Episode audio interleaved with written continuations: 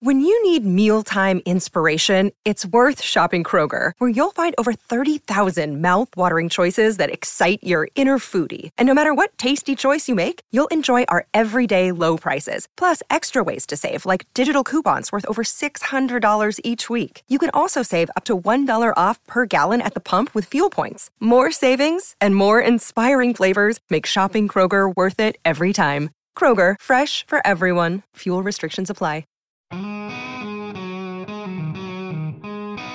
What kind of a show are you guys putting on here today? You're not interested in art? No. Now, look, we're going to do this thing. We're going to have a conversation. From Chicago, this is Filmspotting. I'm Josh Larsen. And I'm Adam Kempenaar. None of this makes any sense. They're all like bad dreams. I don't think so. I know the difference between a, a bad dream and real life, okay? We're all afraid of something. Got that right. Hi, Rich. What are you afraid of? Clowns. So, Josh, what scares you? Well, I'm okay with clowns, actually. It's just the murdering sewer dwelling clowns that bother me. Hmm. Weird phobia.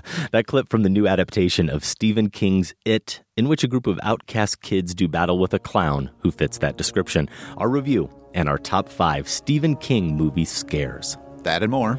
Red Rum. Ahead on Filmspotting.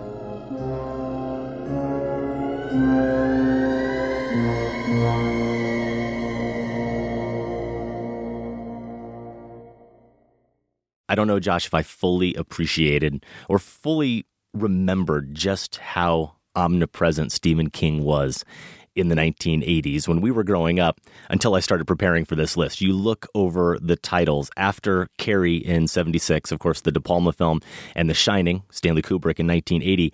There was a new King adaptation almost every year Creepshow, 82, Cujo, The Dead Zone, Christine all in 83, Children of the Corn, Firestarter in 84, and on and on. Of course, we got Stand By Me, The Running Man, Pet Sematary, Misery, and we can go on and on. That's probably why he always seemed to be in the background. I think we were both a little too young to at least be appropriately engaging with some of these titles. Sure. We still did. I did. I know that you did. But he seemed to be this specter that the older kids were really into.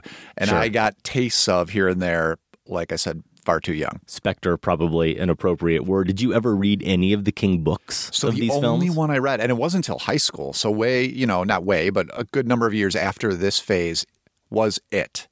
Massive, right? I remember it being a Yeah. real, yeah.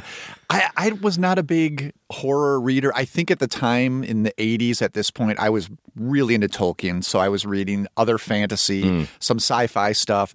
But I knew kids in my class who were huge King fans, and one of them did convince me to read it. So I did that. That was it was enough for me. It, it wasn't that it scared me so much. It just wasn't.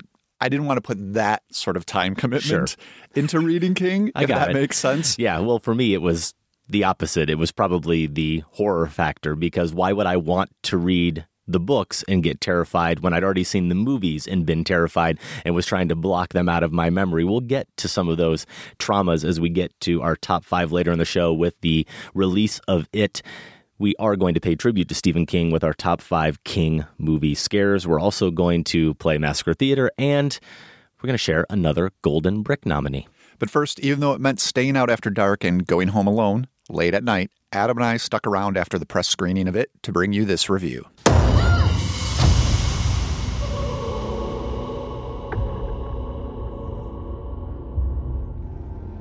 Derry's not like any town I've ever been in before. People die or disappear six times the national average. And that's just grown-ups. Kids are worse. Way, way worse. We all float down here. I saw something. There was this. A clown. Yeah, I saw him too. Look, it's all connected by the sewers. That's where it lives. It's not quite the witching hour, Adam, but that's approaching as we have just gotten out of the press screening for it. So let's dive in before they turn the lights off here at WBEZ. A theatrical version of the Stephen King novel that was previously adapted into a TV miniseries in 1990. It is set in Derry, Maine, in the late 1980s, a small town suffering a rash of child disappearances. Thanks to a series of terrifying visions they've been suffering, all of which involve the world's creepiest clown that's creepiest with a K him. A bunch of misfit kids begin to unravel this mystery. It, directed by Andy Muschietti of the Jessica Chastain horror picture Mama and starring Bill Skarsgård as Pennywise the Clown, is a jam packed fright fest. There's no shortage of ghastliness, ghouls, and gore. But is it scary? And by that I mean, did it tap into something deeply disturbing and relatable for you, Adam? As I'd argue happens with the best horror. Hmm. Yeah, this is more than a still processing review. This might be a still recovering review as well.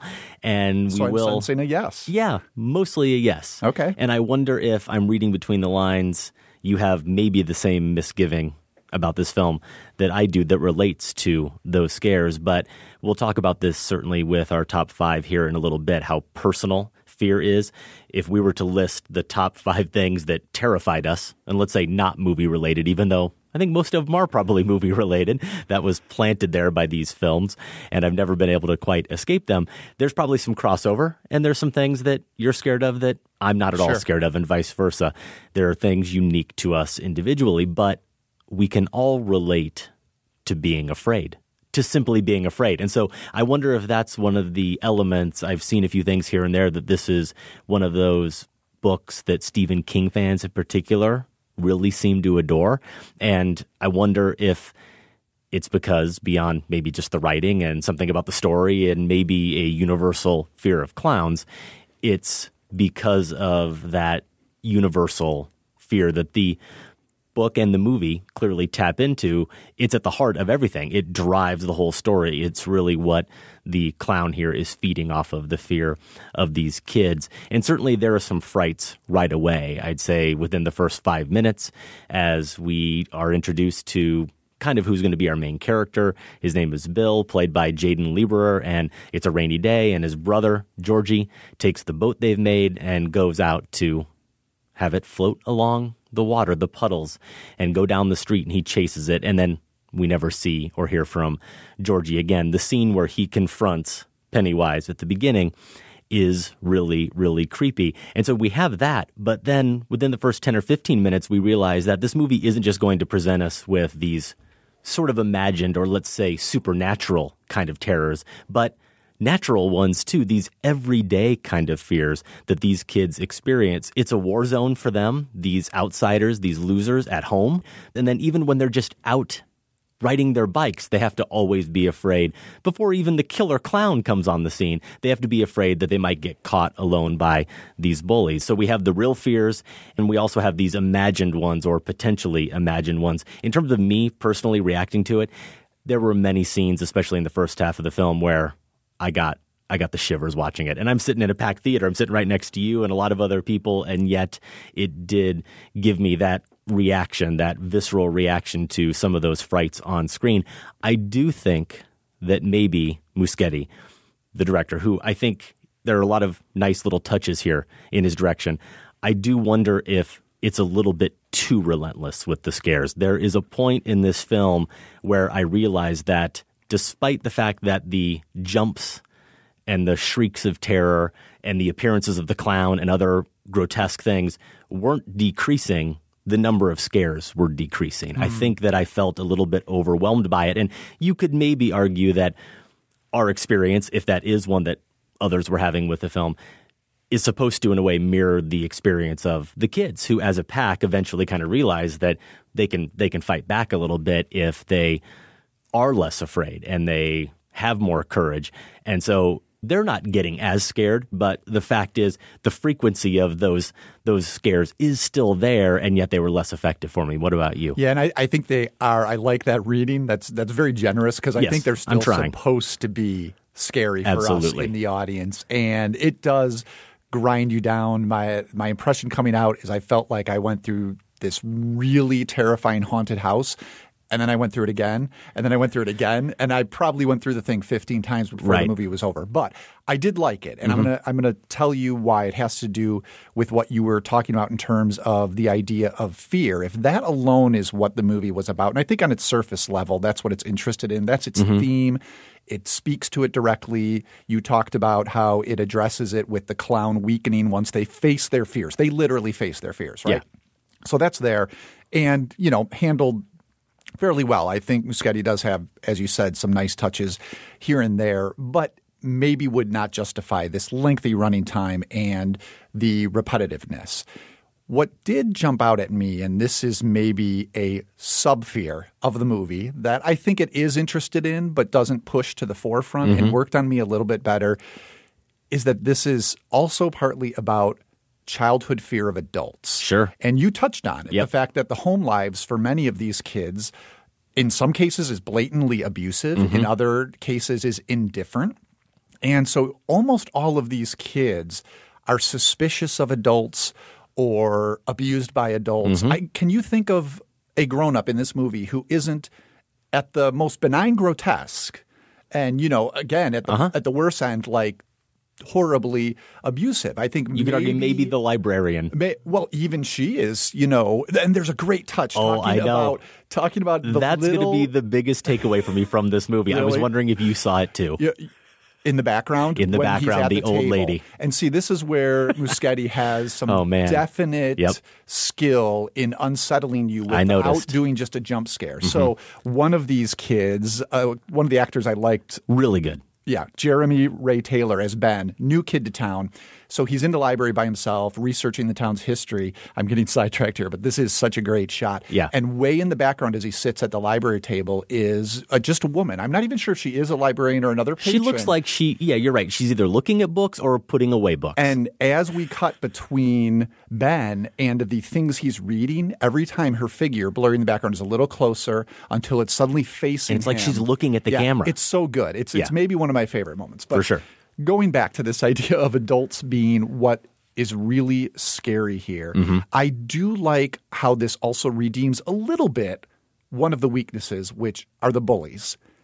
M- movies have a terrible time with bullies. I mean, they're just Complete with always, they're always overdone, way overdone, right?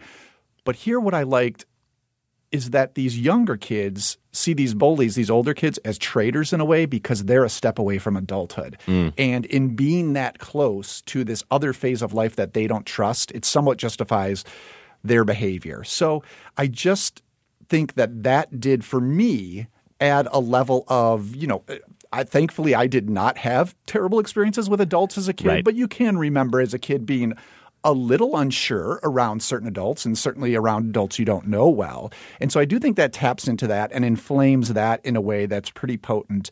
And think about near the end when things start to get crazy, there are back to back scenes of kids killing abusive parents. Mm-hmm. And for me, that was deeply disturbing, yes, to watch, but also added a more interesting thematic layer than just another creepy thing that this clown is going to pull out of his hat. Yeah, no, I'm with you completely there. I think it is potent, and I certainly noted that we do scarcely even see any adults in this film. And the ones we do see are either completely peripheral, like the librarian, who really does seem to me pretty benign, not the one who shows up in the back of the frame. Who knows what that's all about, but the one who does seem to be helping the boy, the new kid, but even the pharmacist. It turns Oh, out yeah. is creepy and and is someone who might just be a predator in his mm-hmm. own right. And definitely it occurred to me watching all these scenes as they go through their town, their little seemingly idyllic town, and we see the movie theater there and the drugstore and the movie theater for the record called the Capitol, which I used to work at the Capitol and I used to change the marquee with the movie titles on it that looked just like that, the Yeah. exact same type of lettering. We don't see any adults walking around. They're not anywhere. not it's it's really. really kind of this this world almost like Stand by Me in a way, where again we hardly see him after the beginning of the film. Everything is from the kid's perspective, Mm-hmm. and you're right; they are constantly in a state of terror. So, as I said, the adults we do see when we see them are either completely peripheral in a way that they barely even register, or they are scarier than Pennywise, Mm-hmm. right? Or as I said, they're they're absent completely here. So I think that is really effective. And maybe this is something I was tapping into a little bit. I certainly would love to have more time to think this through, but having come off just seeing Close Encounters of the Third Kind over the weekend, the 40th anniversary, one of the things that I definitely never tapped into before was the way Spielberg explores, to an extent, denial. Teri Garr's character, Roy's wife, when he comes home, when he's had this experience and he's relaying it to her, and the next day he's still obsessed with it, all she keeps saying is, Nope, this never happened. This just never happened. Forget about it. And it takes on something larger. Of course, we relate to her. We understand why she might feel that way, but it takes on something larger when Roy has completely lost it and he's in the living room building Mm-hmm. a replica of this thing. And Spielberg cuts to, we had already seen all the neighbors sort of amassing outside watching them. And then he cuts at one point to Roy looking out the window and a guy mowing his lawn. And it's as if with that shot, Spielberg is just kind of saying, you know what? If you could be oblivious like that guy, if you could be someone who's just focused on the perfectly manicured lawn out here in this little town or suburbia, whatever, then, well, you'd be happier than than Roy is, the the lunatic in his living room. And this comes up in this movie too, where you get the sense that everyone in this town, the people we don't even see, they must be living in the highest form of denial, right? Like they've they've accepted that these terrible tragedies befall this town. People are disappearing left and right, and all they do about it is they put new posters up, and they then forget about the one who went away and put the new poster up. And so everyone's just choosing to move on and move on and move on. And I wonder if that's almost a sense of this this fear of adulthood and the idea that as kids everything feels so important to you and Mhm. and powerful to you Immediate. and and yeah, and immediate and you feel like you would never lose sight of those things that really matter to you and as you get older, you're able to you're able to get distracted, to choose to get distracted, to just look the other way rather than actually look at the things that are really terrifying. So my memory of reading it, which would have been in high school, is very faint, but I feel like that was more pronounced or a larger theme in the book that there was almost almost a conspiracy going on in this town because it is alluded to here and there Yeah. in the movie the posters is Yep. maybe the best moment because there's a visual detail to that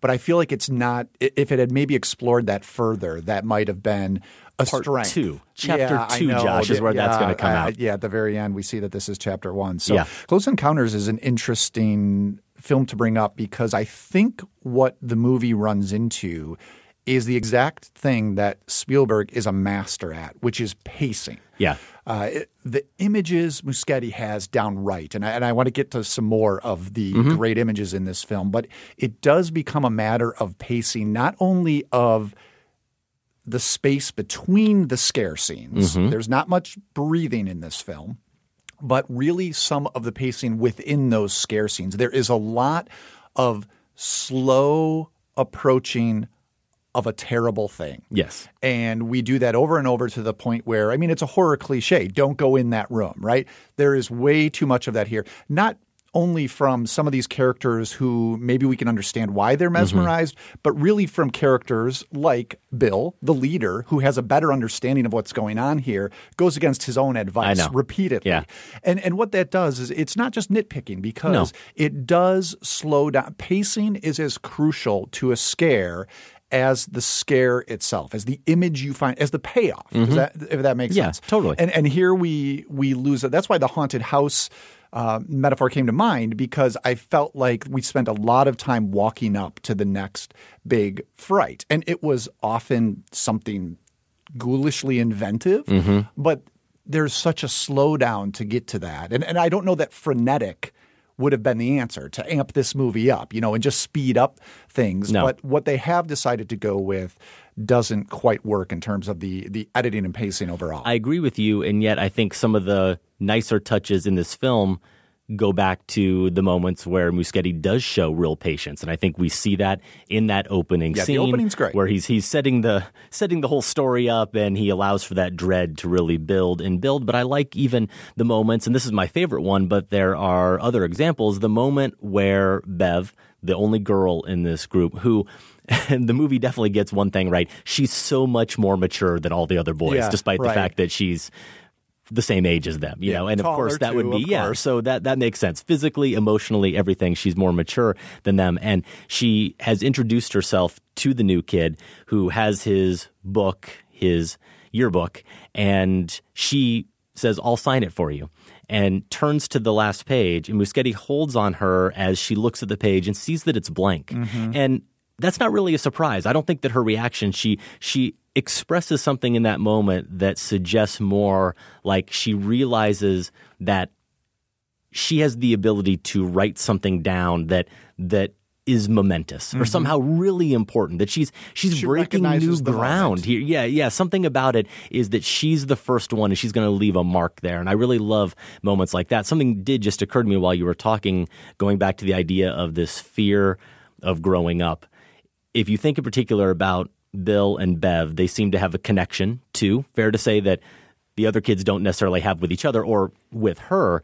And one of the things they share, without cataloging each one of their unique individual fears, one thing they share, you could argue, is that Bev, we do understand very early on what her fear is. And it has to do with a sort of sexual awakening, a maturity. Actually, just the idea of her becoming a woman is what's terrifying her. With Bill, what may be terrifying him is the idea that he could turn into his father. He could turn into his father and his mother and turn their backs on their son. He doesn't want to ever forget Yeah. that that he had this brother and that he loves Georgie and hold out that hope and the fear is if I become like my parents, then I will become so cold and dead inside and I will I will lose I will just choose to deny that that almost that he ever existed. Yeah, I was almost going to say that Bill's parents were one of the better models uh, that we see of adults here, but but you're right. From Mhm. Bill's vantage point, they have Exactly. completely denied what happened to his younger brother. Uh, Beverly has, you're right. There's the scene in the drugstore that I think is well handled. That she has that fear, but also a much more literal and an For sure. oppressive fear um, that's kind of bearing down on her as well. Without a I doubt. I think the actress playing Beverly, Sophia Lillis, is really strong. Yes. And those scenes, you mentioned the first one between her and Ben. We mentioned him. He's the kid in the library, played by Jeremy Ray Taylor. I just like the flirting that goes on between them. I do too. That is just really unique in a Mhm. way that she's not being patronizing to him. No. But she is returning his affection in a Yeah. way.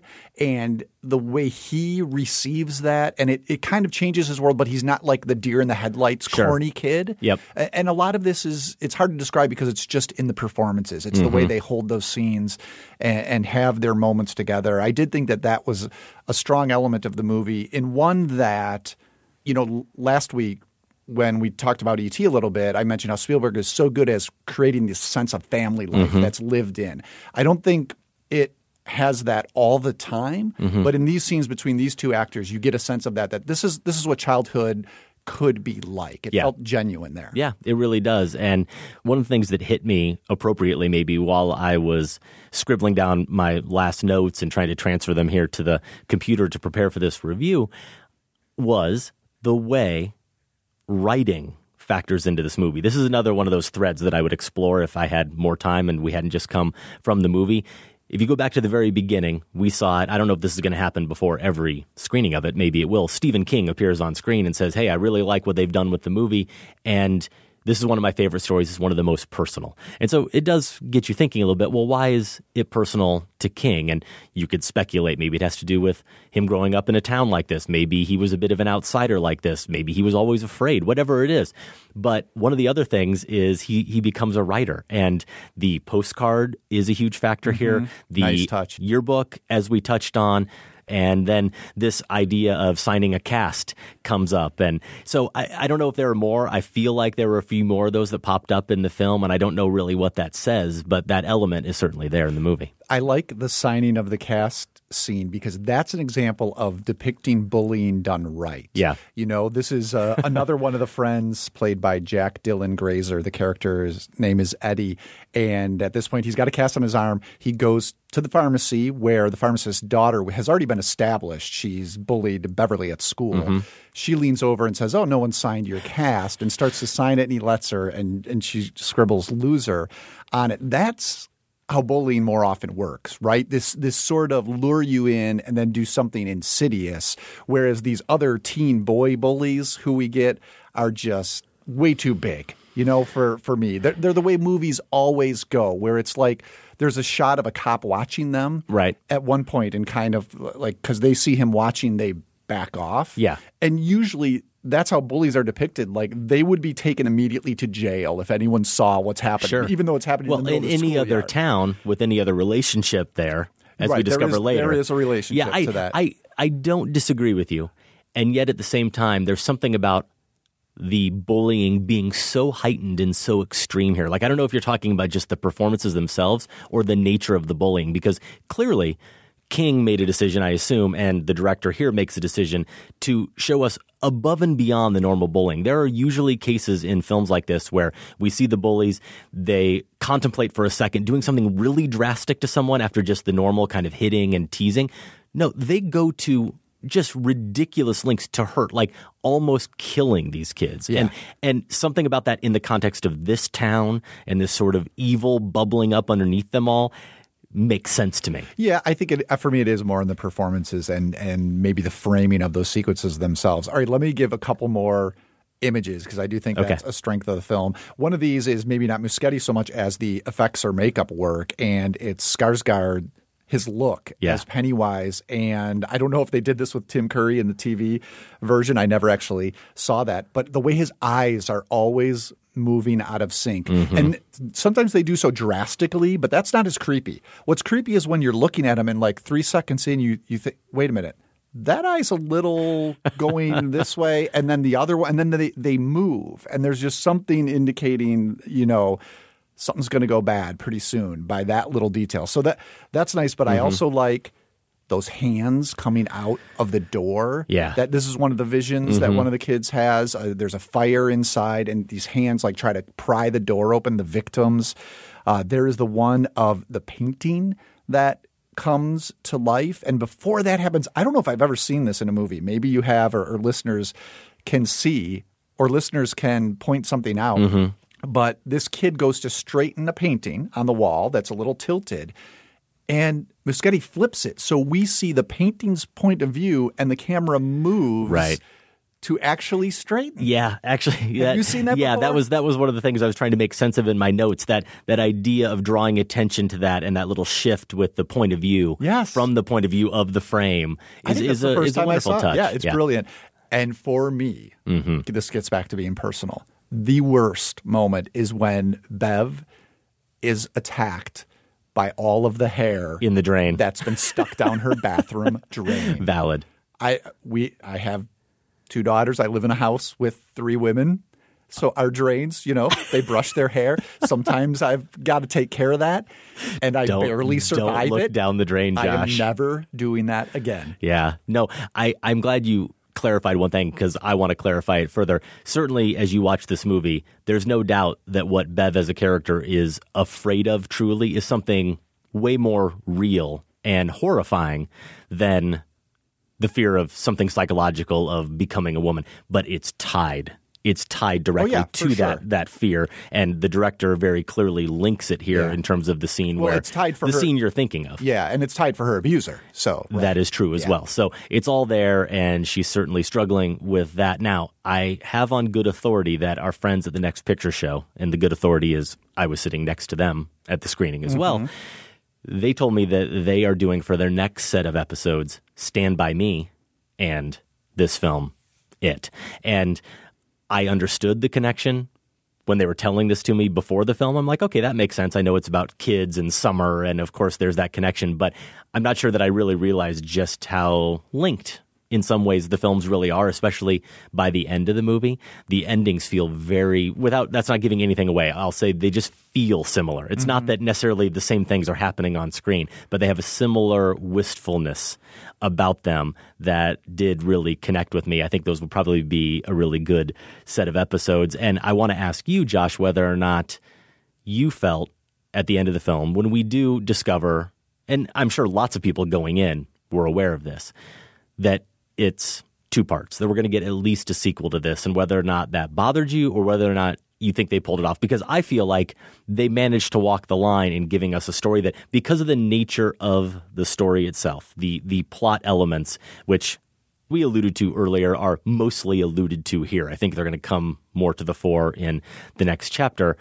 Those give this particular story a sense of closure, but we also recognize that there's definitely more to come. And so the key for me, I guess, when recommending this film to people is I want to see the second film.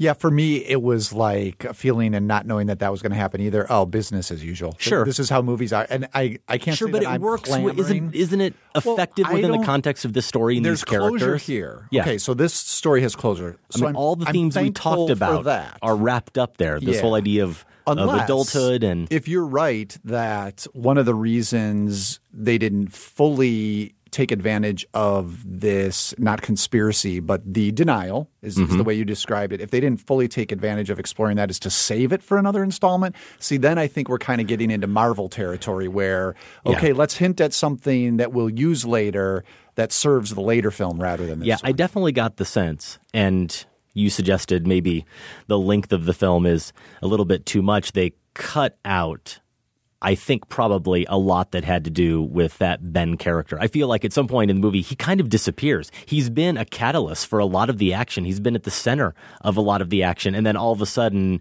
it it takes a turn where he's no longer a main player at all, and I get the feeling that it's not just the filmmakers deciding we're shifting the focus. It's just that they probably realized that they could cut some of those elements and they wouldn't be crucial to the plot. Well, and how about the character of Mike, played by Chosen Jacobs? This is a kid who's homeschooled. He lives outside of town Mhm. on a farm. He's given two significant scenes early on, and then it's gone for it feels like forty five minutes Yeah. until he he regroups with them. So you can you can tell this is dealing with you know large, maybe unwieldy material. Sure. And you feel a little bit of that. Yeah. It is out right now in wide release. If you are brave enough to go see it and agree or disagree with our takes, we'd love to hear from you. Feedback at filmspotting.net. Quick tangent here, but related to new movies coming out. Stronger, the new movie that is based on real events surrounding the Boston Marathon bombing. It stars Jake Gyllenhaal. That opens September 18th here in Chicago, and we have free passes of that movie to give away. So, as always, we encourage you to visit filmspotting.net slash events if you are in the area and want to occasionally have the opportunity to win free movie passes and to see movies often before they actually open. So, a word of warning before we get to Massacre Theater. There won't be screaming like last week, but there will be singing. Is that what we're calling it? You know what? It actually kind of sounds like screaming now that Yeah. I think about it. After that, even more terror as we get to our top five Stephen King scares. Stay with us.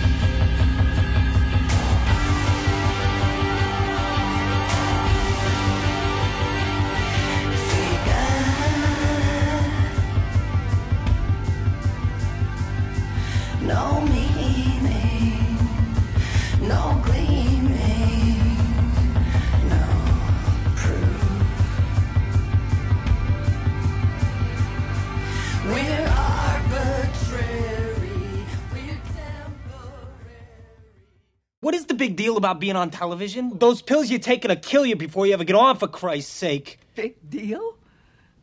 You drove up in a cab. Did you see who had the best seat?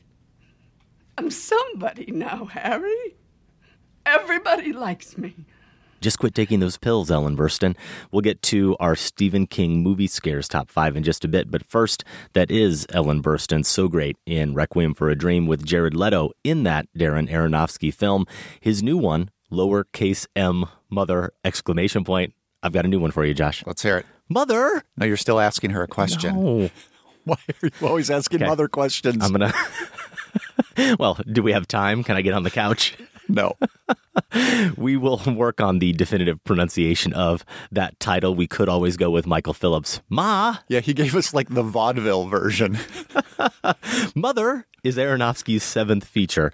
And I just caught up with Noah from 2014. I was off the week that that movie came out. You and Michael talked about it We on did. the show. And to say I had a revelation a la Noah while watching the film would be way too strong a word. But watching the film did crystallize for me something running throughout all of Aronofsky's films that I'm sure everybody else in the world had caught on to long ago. But for me, it crystallized something that It took Noah. may help me. It took Noah It did to clarify. actually, Okay, but well, of course, I'm glad you watched it. That's probably because I just haven't watched any Aronofsky films recently. So watching this one did help me a little bit, and in fact, may kind of dictate how I approach the top five when we get to that after we review Mother. We are going to do our top five Startled me there. Aronofsky scenes, and who knows, one from Noah just might come up. I am a much bigger fan of that film than you, based on your Letterboxd review, anyway. did not work for me. I really wanted it to, and I think it's far more theologically interesting than maybe Yeah. I expected. I appreciated but how that. it handles those themes. I- it, yeah, I mean, without getting into it, for me, it was a case of an auteur trying to make a blockbuster, Huh. and depending on how much you can mine of his individual. And it sounds like you mined a lot. Yes. The more you're going to appreciate it. For me, I just sure. wanted more Aronofsky and didn't quite get Hmm. it.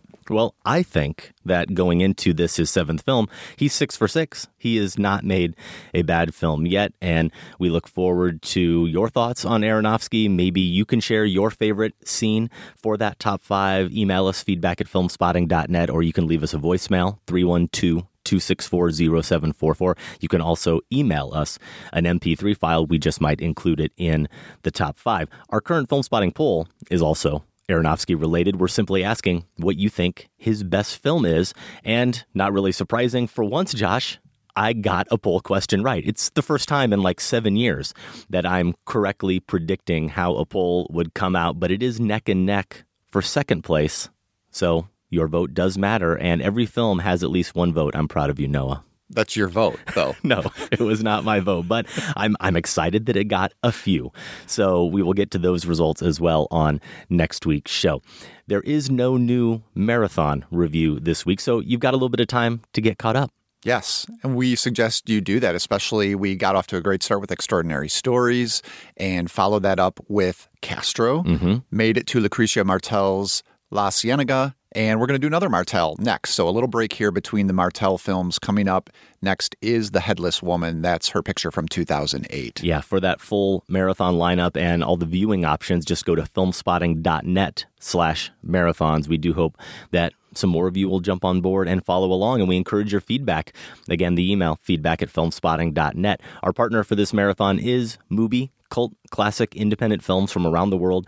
Every day, Mubi's experts introduce you to a film they love, and you have a whole month to watch it. So there will always be 30 extraordinary films for you to enjoy. Listeners of Film Spotting can try Mubi free for a month. Just go to Mubi.com. That's M-U-B-I dot com slash film spotting to redeem now. Mubi is also in the middle of a new Argentine series. Right now, they're showing After 12 from 2014, described as a defiantly unsentimental coming of age story. It comes from director Martin Shanley.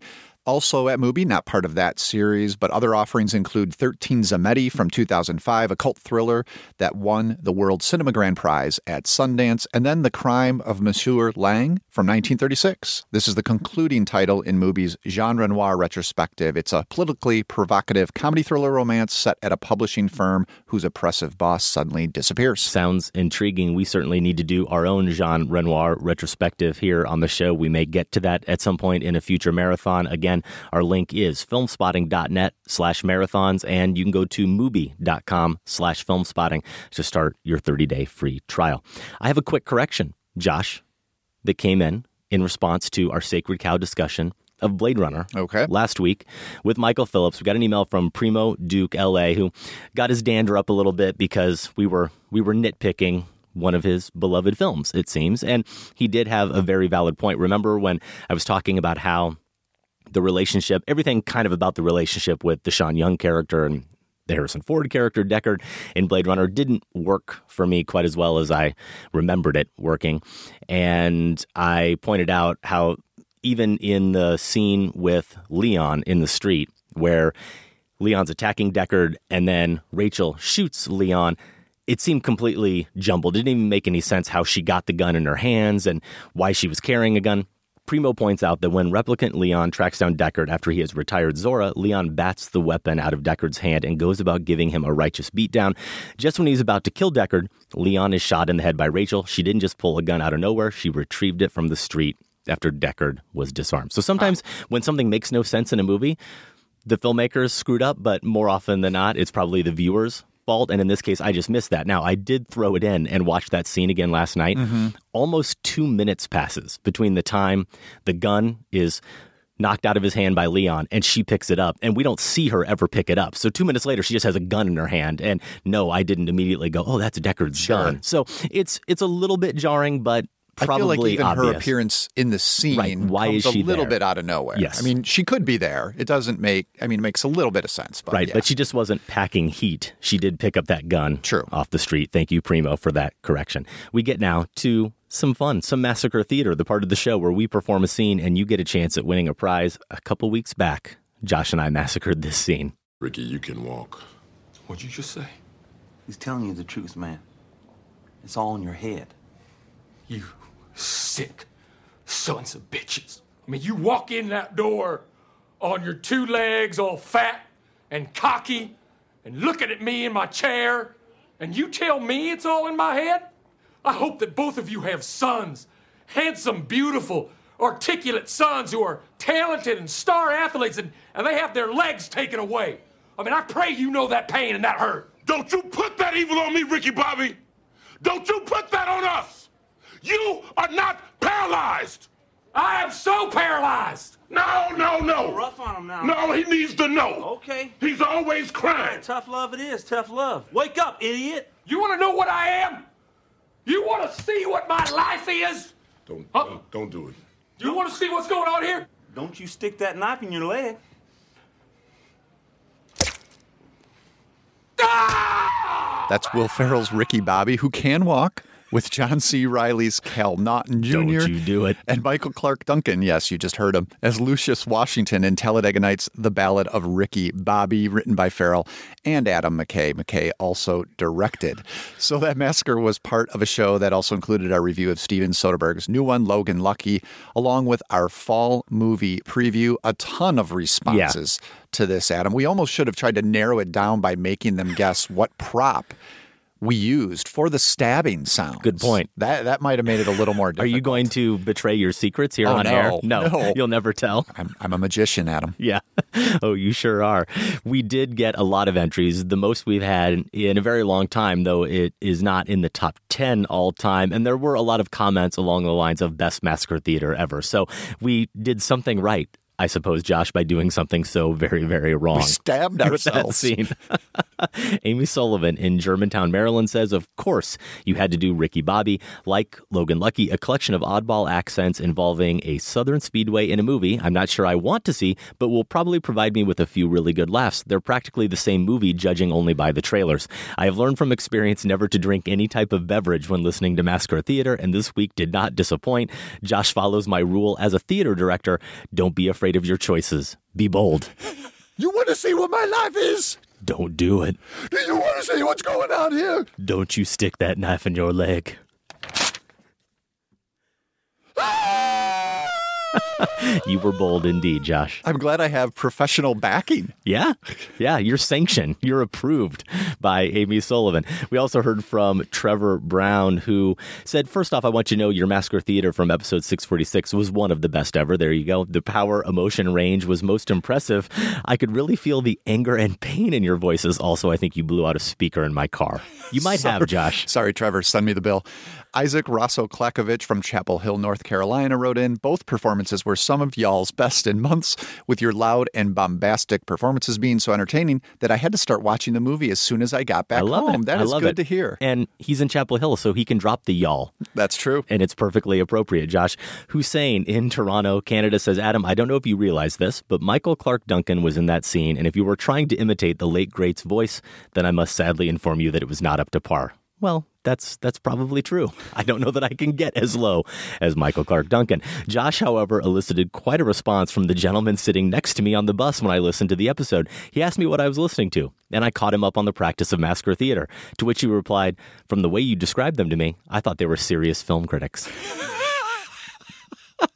It was a joke, of course, but that whole exchange brightened up my day and gave me a story to tell for the podcast. Massacre Theater, perhaps not our best advertising tool. Maybe not, but we're sticking with it. And Ken Schwartz did ask us, was this a not so thinly veiled cry for help?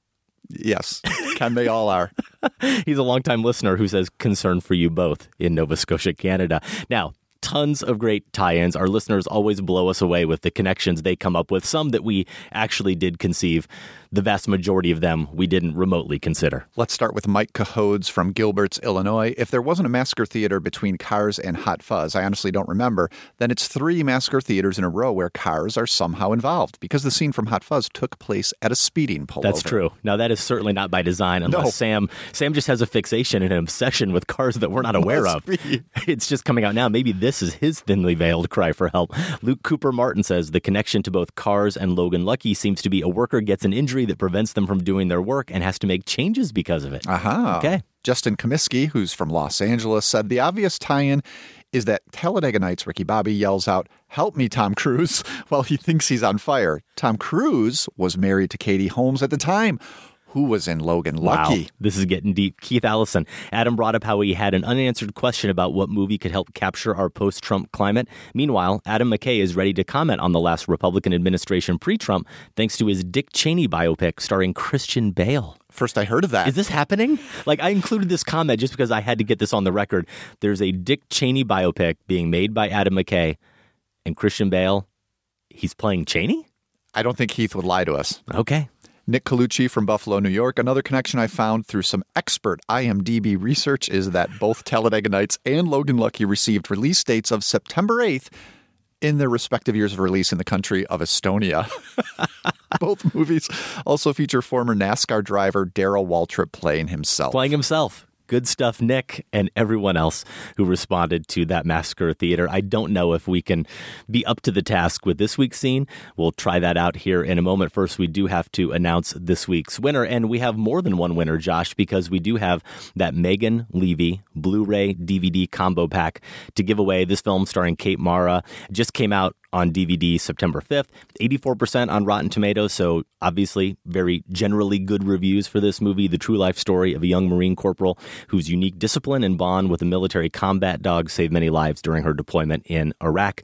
We have five of those to give away. So, four winners are going to get that Blu ray DVD combo pack, and one is going to get the combo pack and and a film spotting t-shirt. That's a grand prize. It is a grand prize. So Josh, reach into the film spotting hat and pick out this week's grand prize winner. That would be Brendan Fitzpatrick from Washington, D.C. Congratulations, Brendan. And now we have those other four winners to name. Two of them are going to sound familiar. They were randomly chosen, in addition to being randomly chosen by me for their great comments. So I suppose not so random, Josh. They're being rewarded for their great comments, their great feedback with one of those combo packs. Eric Rasmussen from Palatine, Illinois, Jonathan Kuntz from Iowa City, Iowa, Isaac Rosso Klakovich from Chapel Hill, North Carolina, and Amy Sullivan from Germantown, Maryland. The theater director gets a combo pack. Congratulations to Amy and all of our winners. Just email us feedback at filmspotting.net and please include your addresses so we can get those prizes out to you.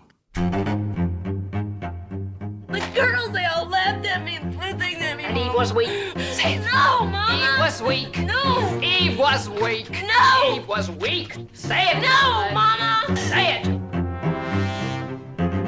We move on now to this week's scene where Josh is already making excuses for his performance off air. He's suggesting he may need some accompaniment. Yeah. It's not there for him. The That's last a time little bit of a hint. The last time we sang for Massacre Theater, we had That's true. musical accompaniment. We had instruments. Abraham Levitine was there to Yes, that's help us out and really carry the thing. Also, for the record, no, you're all alone. My daughter t- tells me, who's a much better singer than I am, like yeah, hugely better. Never sing in the morning, and we're recording this portion of the show in the morning. Okay, so that's- give me a little like my voice isn't warmed up yet. Great. Now that we have that all covered, I like my part because I get to sort of just talk sing, which is my Yeah. mode of singing anyway. Em- But emphasize the singing part, though. Yeah, don't just got- try to talk this. Whatever. you got to do a little bit. don't direct me, Josh. that comes, I'm going to get Amy. That I comes directly comments. from Amy. Okay. I started off. You're going to give me the action. Are you ready? And action. I'm glad we caught you at home. Could we use your phone? We're both in a bit of a hurry. We'll just stay where we are, then go back to the car. We don't want to be any worry. Well, you got caught with a flat. Well, how about that? Well, babies, don't you panic. By the light of the night, it'll all seem all right. I'll get you a satanic mechanic. And scene. Did I hit two out of 14 notes? I don't know what you were doing. I don't know what you were doing, but hopefully a listener out there does. Josh, and you can tell us what scene we just massacred. Email the movie's title along with your name and location to feedback at filmspotting.net. Your deadline is Monday, September 18th. Would have been much better later in the I'm sure. Josh. The winner will be selected randomly from all the correct entries and announced in a couple of weeks. To get official Massacre Theater rules, visit filmspotting.net. I Saw you at the hospital. Are you from here? Yeah, Do You like it here? I'm really interested in architecture. I hear this town is quite the mecca. John Cho with Haley Lu Richardson in the trailer for Columbus, which opens here in Chicago and elsewhere in limited release this weekend. It's a first time feature from a writer director who goes by the name Kogonada. And not only was I not familiar with Kogonada, well, it turns out I was. I just didn't know him by name. I had seen some of his video essays. Yeah, he me is too. known for his work breaking down Bresson, Wes Anderson, Kubrick, among others. He was actually doing a dissertation on Ozu when he really fully realized that he wanted to be a filmmaker himself. And this is a film about a town and about people in this town that I had never even heard of. There are neighbors just just to the east of us, Josh, but Columbus, Indiana, a town that is known for its architecture because at one point in time they invited all these modernist architects to come build homes and other buildings in their city. And the Haley Lu Richardson character we meet is very tuned into that. She does not just take it for granted that she grew up in this town and she walks by the stuff every day. She actually fully appreciates it. John Cho plays a character who is the son of a famous modern architecture scholar and he comes to the town to give a lecture and ends up in the hospital and John Cho is just sort of in a purgatory kind of waiting for something to happen with his dad and they meet and do make a connection I suppose over their pain and also over their appreciation for architecture. So when you consider that the movie is about Mhm. architecture and it's made by someone who has a background in video essays breaking down the visual strategies of revered filmmakers, you might expect it to have a pretty meticulous visual look. And this film certainly has that. Was that for you the biggest strength of the movie? No, the biggest strength is how it goes a step further in Right. that it's not just exquisitely framing these exquisitely designed buildings or spaces. It spends a lot of time, gives a lot of attention to interior spaces as well. But it's taking that and putting it into service of actual cinema. So the way the camera moves among these spaces, the angles that it Yes. takes of certain details, and the way it does work into the story of these two characters as well. Maybe the best example I can give is where it's at night and Casey has taken Jin to this building that's in a strip mall, nondescript strip mall otherwise, but it's an office space that's been built above it, it looks like, and it's illuminated. It's very modernist, so clean lines, straight lines. And she describes how she comes here because it makes her feel at peace. It soothes her. And there's a lot of talk here about how spaces and buildings can either soothe or unsettle us. And if they can. If really. they can. But and the movie shows how they do that Mhm. though, by putting these characters in those spaces. And in this particular instance, her hand comes into the frame and starts to trace those lines for him as she's talking about what a surprise and what a wonder it is that this building exists. I think she says something about amidst all this mess. Mhm. And here we're getting the movement of her hand that brings more cinema into it, I guess, sure. than just showing these locations. So definitely that elevates Columbus for me and really puts it up there with some of the the more significant films about architecture. This Yeah. is a really this is a subgenre that appeals to me quite a bit.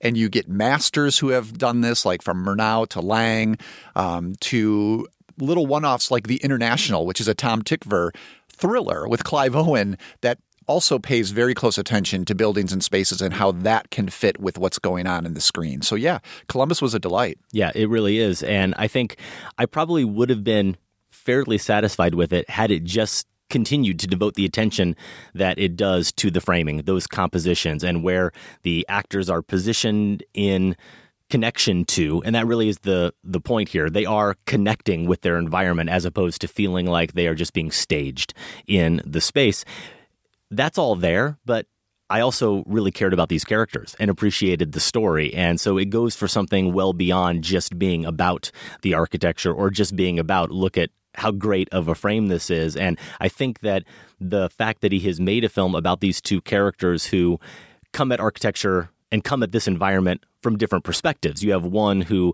has this great knowledge of architecture because he was raised in a house where it's all that was talked about very clearly, but is kind of ambivalent about it because of that. So Mhm. he's he's an outsider, and then you have the insider perspective, but someone who, as I said, doesn't just take it for granted, actually looks at it as someone who every day it's as if she's looking at it for the first time. So when we as a viewer are watching it through their eyes, the person who is seeing it for the first time and the person who it's as if they are, well then that's how we start to take in those surroundings as well. And so it makes the whole experience a very charged one. It, it makes it seem like you're interacting with the environment as well through the screen. So Kogonada, I think, really has achieved something here. I think the performances, I mean, Haley Lu Richardson is fantastic here, and she's very good in The Edge of 17. I think we've seen her in a couple other things that are not coming to mind right now, but a real breakout performance here for her, I think, and John Cho as well. I'm going to say the performances were the one thing I maybe had a quibble with, actually. And it isn't them so much, because I agree, both very talented and their characters definitely re- register and their stories add something to this experience. Her parallel is that she lives with her mother, who's a Mhm. recovering addict and feels protective of her. So it's almost the opposite of Jin, Yes. who has this distant relationship Yes. with his father. I like how those two stories worked But both are off stuck of each other. of. Yeah. Yes, but there was something. It's almost as if Kogonada is trying to impose this sterile, reserved. You understand what he's going for, what the movie's going for in the Mhm. performances. That contemplative. Yeah. Um, but it pushed over to wooden for me in, in Hmm. certain instances that I think maybe would come with more work with actors, Mhm. with with more because the story is there, the idea is there, and the performers are there, the talent Sure. is there. But the best performance scene that worked for me was the one where he pushed his aesthetics super far and we see them talking from the other side of a window pane Mhm. and we can't hear what they're saying and that that was almost like it's taking the stiffness is the wrong word but but the interaction between them and really removing us from it even further than um, the dialogue scenes Sure. did that worked for me a little bit better than when they were engaged in lengthy conversation. Yeah, I, I didn't really have that issue. I mean, there's certainly something about the Cho character where he is detached and he doesn't want to be there. And he has trouble connecting, I think, at first with Casey. So we, we feel that distance a little bit. But I think she really brings out of him, obviously, something something lying beneath all of that and some other well of emotion that really does come up, I think, in a very subtle way. And that's what I like about Richardson's performance as well. This really could have been a kind of go for broke, woe is me, dealing with my mom at home kind of performance, very big and kind of attention grabbing and overly emotional. And every scene, she surprised me. There's at least one moment in every scene with her where her her face or the way she says a certain line or a smile or a laugh just completely caught me off guard. So I'm a big fan of her performance here and as we said of the film in general. We may have more discussion of this film on the show because I think I'm going to talk to Kogonada still, and I don't know if that's going to be for a show two weeks from now or not. He might just come on and do the Film Spotting 5. We'll talk about the movie a little bit, but I'm excited about that possibility. And of course, it's going to come up because this is now a Golden Brick contender for the year. First time filmmaker, clear artistic vision, Oh, yeah, and a movie obviously we both responded to in a very positive way. For me, I hate to handicap these things too early. We have a lot of films left right now. It's the leader in the clubhouse for me. I'd have to look at the list again. Uh, it's definitely strong. Right up there with it for me is still Raw. I figured. Um, and yeah, there's a couple others. I think we have maybe six or seven at up- this point. Yeah, so I think we're we're, getting up a to good six group. now. Yeah. we are. And if you want to see that complete list, just go to filmspotting.net slash bricks or go to our webpage, click on lists, and you'll find all of our Golden Brick past winners and nominees there. We do remind you that Columbus is out this weekend here in Chicago. It's playing at the Music Box and it is playing in select cities elsewhere around the country. All right, Adam, feel like revisiting a few psychological scars? No. We're going to anyway. We're going back to the 1980s when we were kids watching way too many Stephen King movies. The film spotting top five Stephen King scares is next. Stay with us.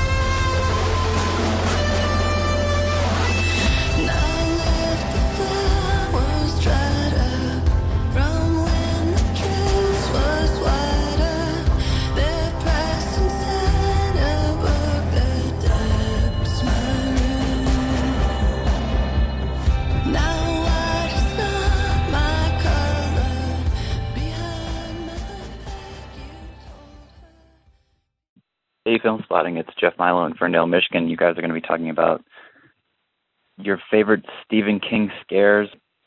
And for me, it's the discovery of Ray Brower's body in Stand By Me. Uh, something that isn't scary per se, but really shakes you uh, to the core. I mean, I had older siblings babysitting me, mischievously exposing me to lots of freaky horror films, and yet this film and seeing this dead kid's face was in this indescribable way. The scariest thing I think I saw as a kid, uh, I guess it was more startling, um, like the purest, gut wrenching communication of the fragility of your life. Even after multiple views, uh, I still can't hold my eyes on the screen for the entirety of those brief few seconds that his dead eyes stare up at us, uh, at the four boys. Uh, the movie has so much to say about friendship uh, and a lot of things, but here it shows, uh, albeit a bit gruesomely, uh, how precious your life is. Jeff Milo in Ferndale, Michigan, with a perfect setup for our top five this week Stephen King movie scares. Jeff Milo with the delayed Filmspotting Turkey, by the way. A couple episodes ago, he helped us with our top five. We heard him in episode 643. We heard him in episode 644. Alas, there was a gap in between now where we hear from him again. He so must have gone on vacation. yeah, sorry, Jeff, but sorry, Jeff, you almost pulled it off. But we do love that voicemail, of course, talking about Rob Reiner's Stand By Me, an adaptation of King's 1982 novella, The Body. And I think more than anything, what it helps remind us and remind our listeners as we go into our picks, Josh, is that what scares us is incredibly personal. Yes. And how you saw something and when you saw something can have just as much of an impact as the scene itself. I'm sure that we will get into some of those details and those finer points as we get through our picks. And we heard from a lot of people on Twitter and also on our Facebook page with comments about their favorite Stephen King movie scare. And some of them fell right into line with what Jeff said there. For example, that scene from the body. Jeff makes a great case for it, not one that I would consider for this list because it doesn't scare me in the way these other scenes that I did go with do. Andy Wilkowska in St. Paul, Minnesota said, while not a horror movie, the execution of Delacroix in The Green Mile is also truly horrific. It is, without a doubt. I thought of it, but again, doesn't scare me. Andrew Howell, Carrie's mom, no question, okay? And Henrik Molgard, who was on Facebook, like Andrew said, the religious nutbag in the mist, too many real life parallels. So those are all really valid picks, but maybe don't meet my definition. They're disturbing in some way or they unnerve you a little bit, but don't scare me. So, what scares you, Josh? How did you come at this list? Yeah, a couple of listeners also pointed out that not all moments from the movies are drawn perfectly from the books, but they were still eligible for me. So I am going. And I didn't go back and verify all right, of these. Exactly. I don't know if they I live in the just King went, book. I just went with what was in the movies here, and this is related to what Jeff was talking about a little bit here.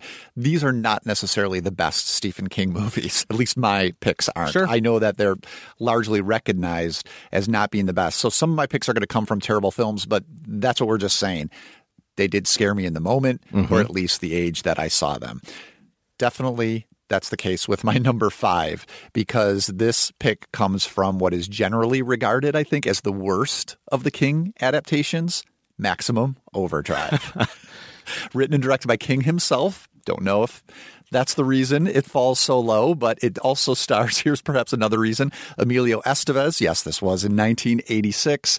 It's about a cosmic event that causes machines on Earth to come to life and begin attacking humans. Does not sound scary, right? And maybe I'm picking it just because ACDC is all over this movie, Adam. I know you can rock to ACDC. Oh, yeah. To me, that's terror. Having to listen to ACDC is audio terror. So I could pick just, you know, the fact that they play Hell's Bells as my King's scare. But instead, I'm going to go with the moment where a diner waitress, played by Ellen McElduff, is attacked by an electric knife.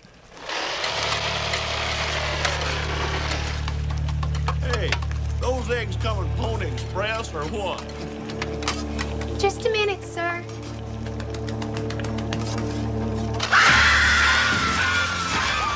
What is awful, at least what I remember being awful about this, and I watched it again, is you see it coming. It's just sitting there pointing at her, and you know what's going on here, and you have to wait for the blood to come. There's nothing you can do about it. Then there's the sign, that awful noise. Then once she gets it off of her, it just lays there on the floor and it kind of flops around like this dying fish until Estevez comes in and takes a hammer to it. Still going. Look at that sucker. Nail it. This is one that obviously I saw as a kid. I would have been 12 when Maximum Overdrive came out. I still blame it for my deep unease around not just electric knives, but like weed whackers or maybe even irons. Does Debbie I don't do know. all that lawn work, Josh? yes. I can't go near the weed whacker. Oh, man. No, I, I, I use it, but with a little dread and a little trepidation because of Maximum Overdrive. Okay. Don't even don't even talk to me about carving the Thanksgiving turkey. I bet not. I, not. like That to can't go be you, old huh? school with just the regular knife. Keep the electric knife away from me. Okay, well, I've got a different kind of blade coming up here in my top five. I do want to set it up by trying to define a little bit further what I mean by scary. For me personally, gross and disturbing. Sometimes those are elements. Certainly they are elements, but that doesn't alone cut it. It really is a case where it either gave me nightmares, and some of these did, like caused me distress throughout my whole adolescence, which did happen. Lost many hours of sleep. Exactly. But the other the other way I can really define it, Josh, is to say that it truly is, and, and this is not a surprise to anyone who has watched a scary movie and reacted to it, it's physiological. It it makes you shiver. Mm-hmm. It it really does make you shiver from head to toe, or it activates that flight response. And we've talked about this on the show before with other scary top fives. It makes you instinctively want to either run out of the room or, at minimum, shut it off. If you're watching on a DVD, you have to shut it off or you're just trying to get away from it. That's your immediate reaction to it. So that's how I approached this list. And the big issue for me was trying to balance how much it scared me when I saw it, how I remember it, and how I reacted to it, and how much it still scares me now. And we'll see how I did with that balance. My number five is The Dead Zone, and there is not an electric knife in this David Cronenberg film that I'm aware of, but there are bloody scissors. This is the film that I really love from the 80s, starring Christopher Walken as a guy who gets into a car accident, awakens from a coma and discovers that he has psychic abilities now. He just touches you, shakes your hand, or puts his hand on your shoulder, and he can see into your future somehow. And at one point, he does come across a political candidate running for president and sees something in the future that changes his life certainly forever. So, you want to talk about real life parallels brought up there in that Facebook comment? It is hard to get past the horror of Martin Sheen, pre Jed Bartlet, playing an egomaniacal president, totally unfit for the office, who loves the idea of firing missiles. Do it, General. You're insane. I won't. Do it! Put your hand on the scanning screen and you'll go down in history with me. As what? The world's greatest mass murderers? You cowardly bastard! You're not the voice of the people. I am the voice of the people. The people speak through me, not you. It came to me while I slept, Sonny. My destiny. In the middle of the night, it came to me. I must get up now, right now, and fulfill my destiny. Now you put your goddamn hand on that scanning screen, or I'll hack it off and put it on for you. Do it! That's not it, though, Josh. The more troubling scene is when Johnny, the Walken character, gets wrangled into helping the police catch a serial killer. He has a vision. They track the guy down. He's with the sheriff, played by Tom Skerritt. They go to the house, and the guy, apparently knowing he's been caught, knowing that they've they've found him at his house, Cronenberg cuts to him up in his bathroom, and he's just completely stone faced and he starts to lean forward slowly. And then you finally see in the frame that he's he's approaching with his mouth a pair of scissors that he has propped up. And then Cronenberg cuts away. So you're already the shivers are starting because you just can't imagine you can't imagine a pair of scissors being thrust into your mouth and, and through your head, but that seems like what is about to happen. About 20 seconds later, the sheriff then comes across the bathroom door, opens it up. The killer is in the bathtub. The scissors are indeed through the back of his throat, blood everywhere. And it certainly did the first time I see it activate that response in me. It's gross, but Cronenberg doesn't show us the act. He makes us use our imagination, and that is worse than anything. I gasp every time I see this scene. And then, kind of going back to your comment about the electric knife, Cronenberg cuts back to him after he's shown us the reactions of Skerritt and Walken. He cuts back to the bathtub, and the guy is twitching. He's just twitching in the tub. He's not fully dead yet. So he's gone through that, but he's not dead yet. And that was for me the one, Josh, that was a little bit different than the other picks on my list in that it it didn't scare me in the way monsters scare me, but the imagery of it was so startling and so shocking that it has always stayed with me. So maybe I'm glad I didn't watch Dead Zone as homework for this list. It's one of It's the such a good few movie. that I haven't seen that I thought I should. Watch Misery instead. Oh, that sounds rough. My number four, Trapped in the Car. This is from Cujo. And this isn't tied to the fact that like I have a dog problem. I'm not afraid of dogs at all. Have had a pet dog my whole life. Love dogs. But Cujo did a number on me when I saw it. And I think this is, of course, you know, the monster movie where the monster is this relentless, rabid dog. And partly because that dog is a St. Bernard who, you know, I think of as this lovable breed. I associate it with tenderness, mm-hmm. protectiveness. And here it's this demon beast Yeah. that just won't stop. It's, a, you know, a low rent Jaws, yeah, in some ways. But at the time that I saw it as a kid, it really, really did work me over. Dee Wallace, here we have again. Talked about her from E.T. last week. She plays a mother who gets trapped in a car that won't start and then is attacked by Cujo. She's in there with her young son. And this takes up from my memory. I just watched a few clips of it, but I think a pretty good chunk of the film. I Oh, remember yeah. it as being like the centerpiece It of is, the film. without a doubt. Oh, there's no mom. Oh, no, baby. It's not a monster, it's just a doggy. It's not a monster, just a doggy. Sure, mom. Yeah. that kid is never going to believe her again. No. That kid, Tad, played by Danny Pintauro. Oh, yeah. He's so terrified. the boss? Is He that, was on is that the what he went on to? Okay. Yeah. I was going to look up what else he did. That's hilarious. He's so scared here. This poor kid. It's it seems. I mean, even watching it as an adult, so real, and that really bothered me as a kid, I probably I would have been older than he is in the scene, but still, maybe that's worse. You know, like as an older kid, often, and maybe as the oldest in your family, you feel protective of younger Mhm. kids, and so to watch this kid go through Yeah. this is awful. And then there's something about what they do to the dog. Mhm. It's so dirty. It's just slobbering and drooling. There's blood from other Yeah. victims all over its face, and it's muddy, dirty. Their car, just from this thing trying to get in, goes from being bright yellow to, to basically like brown at the end because it's pawed at it so much. So I felt bad for the kid. I felt bad for the dog too. Cujo was just a terrible experience. a terrible, Yeah. not not not just movie experience, a terrible life experience. Thank you, Stephen King Yes. and filmmakers. Appreciate So, a great transition. Couldn't have been a better transition into my number four. First of all, because you touched on something that I'm going to touch on, which is what King, I think, does so well, what we all react to. One of the things is the way he takes things that should be natural and subverts them. So he takes the Saint Bernard, Yeah, right. our instinctive reaction to it as this peaceful, loving, harmless dog, and the mom saying it's just a doggy. That's how we view animals and then saying no this is a vicious killer and that subversion is is what flips a switch in us as well and i think really activates the terror so we've got that in my next scene and we also have another case of a parent trying to protect its children and pets involved because i'm going with Pet Sematary from 1989 No. and I, i'm combining here creepy zelda with creepy Gage. The plot of Pet Sematary is simply a doctor moves his family to Maine and their cat is killed and they get some advice, some bad advice from the the people in the town from this guy who befriends them named Judd that there's this pet cemetery where the local legend has it that you bury your pet there, it will come back to life. So they do that, but when the cat comes back, it's not quite the same lovable, fluffy cat that it used to be.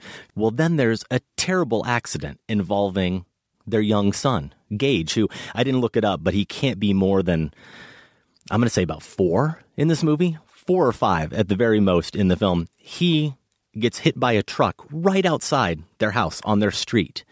And of course, what does the dad do? What would any dad do who has even the remote possibility of bringing their son back? He takes the kid to the pet cemetery. So then the kid comes back. And Josh, once you get past the unintentional humor of this Chucky like boy diving from the attic down onto his dad, they have a fight. The boy, the new demon boy, and his dad have a fight. And then Gage comes toward his dad with a knife and he's growling. And the dad gets him with a shot in his neck to kill him. And it's the cry he lets out. Gage lets out this completely unnatural sounding cry, like the sound of a creature that he's become. He's not really human anymore. But as the cry goes on, the whale gradually transforms into something totally natural.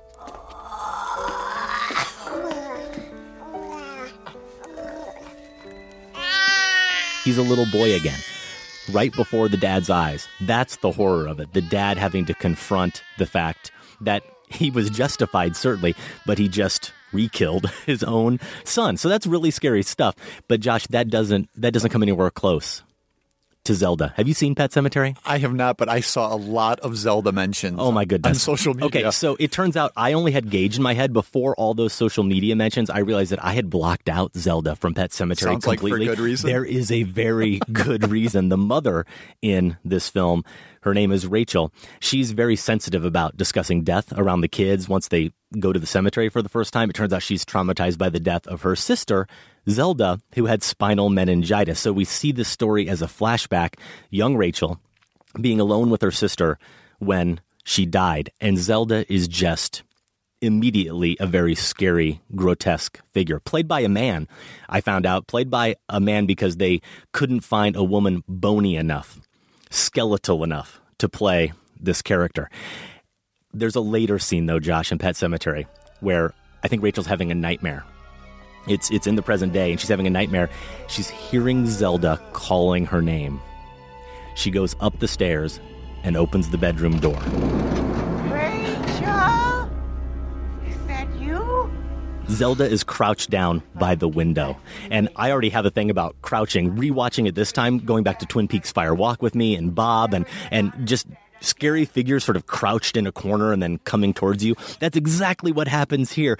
She looks at Rachel, slowly comes toward her, but it's like she's coming right towards us. She is coming right towards the camera. If this is sounding familiar at all, even if you haven't seen Pet Sematary, it might be because on our top five childhood movie scares list we did in October of last year for Halloween with the horror director Ti West, Mhm. who's made a couple great horror films, including The House of the Devil.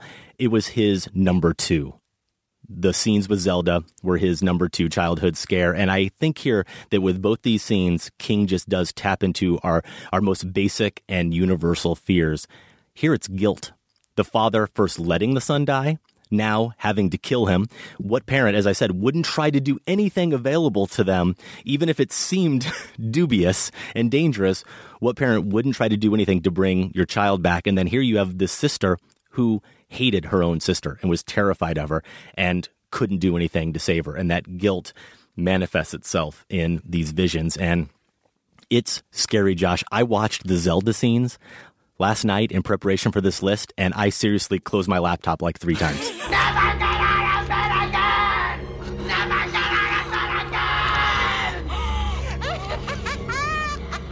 I don't need any of that. I don't think I'm going to be watching Pet Sematary. I was disappointed to hear that this was going to be on your list, though, because I was doing some Massacre Theater research. Oh.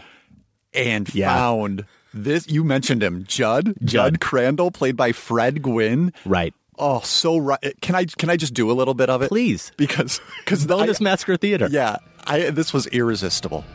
What we did, Lois, was a secret thing. Women are supposed to be the ones who are good at keeping secrets. But uh, any woman who knows anything at all will tell you she's never seen into a man's heart. She's never seen into a man's heart. The soil of a man's heart, Lewis Estonia. Like the soil up there in the old Micmac burial ground. Micmac burial ground. Not bad. And scene. Not bad, right? No. It's pretty oh. close. There was a whole supercut Oh, yeah. of his scenes Oh, yeah. on YouTube. Yeah. That I'll watch that. I don't need any of that other nonsense Okay. you're talking about. Your number three. My number three, the fiery rundown in Christine. More machines, Adam, like Maximum More Overdrive. machines. More machines. Uh, this came out, of course, before Maximum Overdrive. It was in 1983. I probably saw it.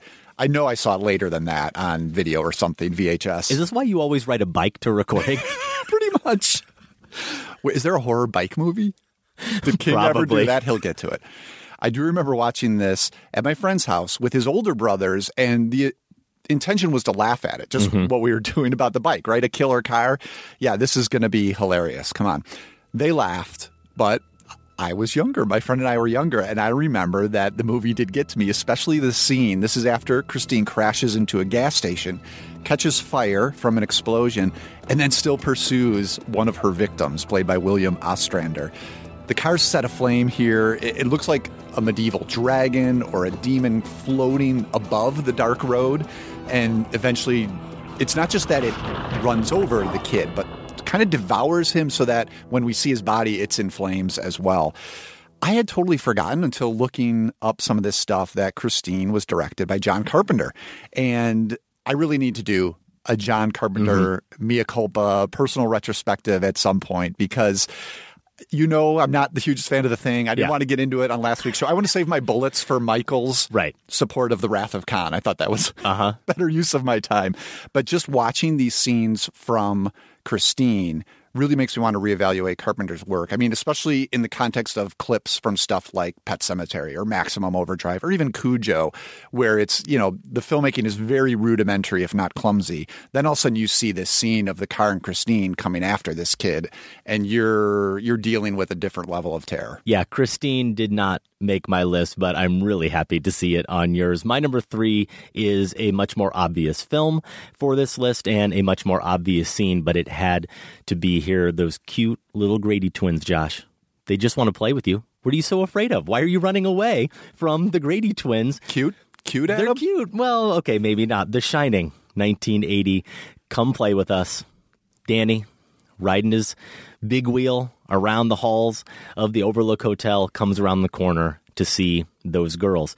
way back on episode 419, another Halloween episode we did, top five terrifying characters, I had the Grady twins at number three. So, number three in all of cinema, not just talking about Stephen King movies. And then that list I referenced with Ti West, it was his number one childhood movie scare. And I thought, why don't we just go ahead and hear Ti discussing how much this horrified him? Very first thing I ever remember because I had watched, all, I had seen the end of Friday the Thirteenth. It scared me as well. I had seen Nightmare on Elm Street, and obviously I mentioned before it scared me. I'd seen all kinds of things that had scared me, but something about those two little girls in that hallway transcended all of it, and like just shook me to like the core. Whereas for like weeks, I just I couldn't even look at if someone showed me a picture of them. It like freaked me out. Yeah. I couldn't think about what they come play with us, Danny. Like for it just and it had nothing to do with the sort of dead bodies of them with the axes on the floor. I mean, that was gross and everything, but it was the something about the symmetricalness of the shot and the way the tone of that film. I, it just I had never seen anything like that before, and I had seen. I was always trying to watch scary movies and trying to find like the. I would like dare myself to find what's supposed to be the scariest one ever, and somehow The Shining just like brought it all to a halt and just it like it really messed me up. And I mean, I think Room Two Three Seven in The Shining had a very similar effect uh, with like bathrooms and stuff. But but something about those two little girls, it just I couldn't.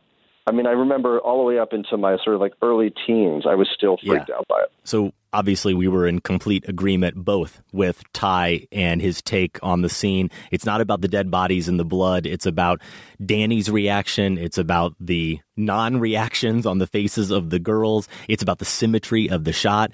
It's a lot of things, including the fact that we just come around the corner lazily with Danny. Kubrick and maybe uh, another director, not as seasoned, maybe a little more impatient than Kubrick, might have felt the urge to kind of whip around that corner and show us a glimpse of those girls as fast as possible. And instead, Kubrick just really slowly lets the big wheel completely turn the corner until it's dead on with those girls.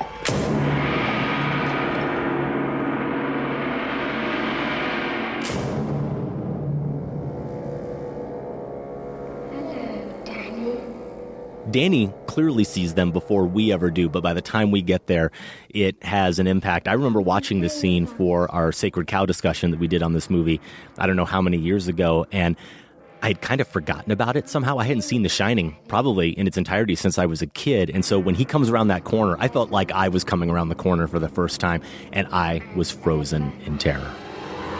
And ever.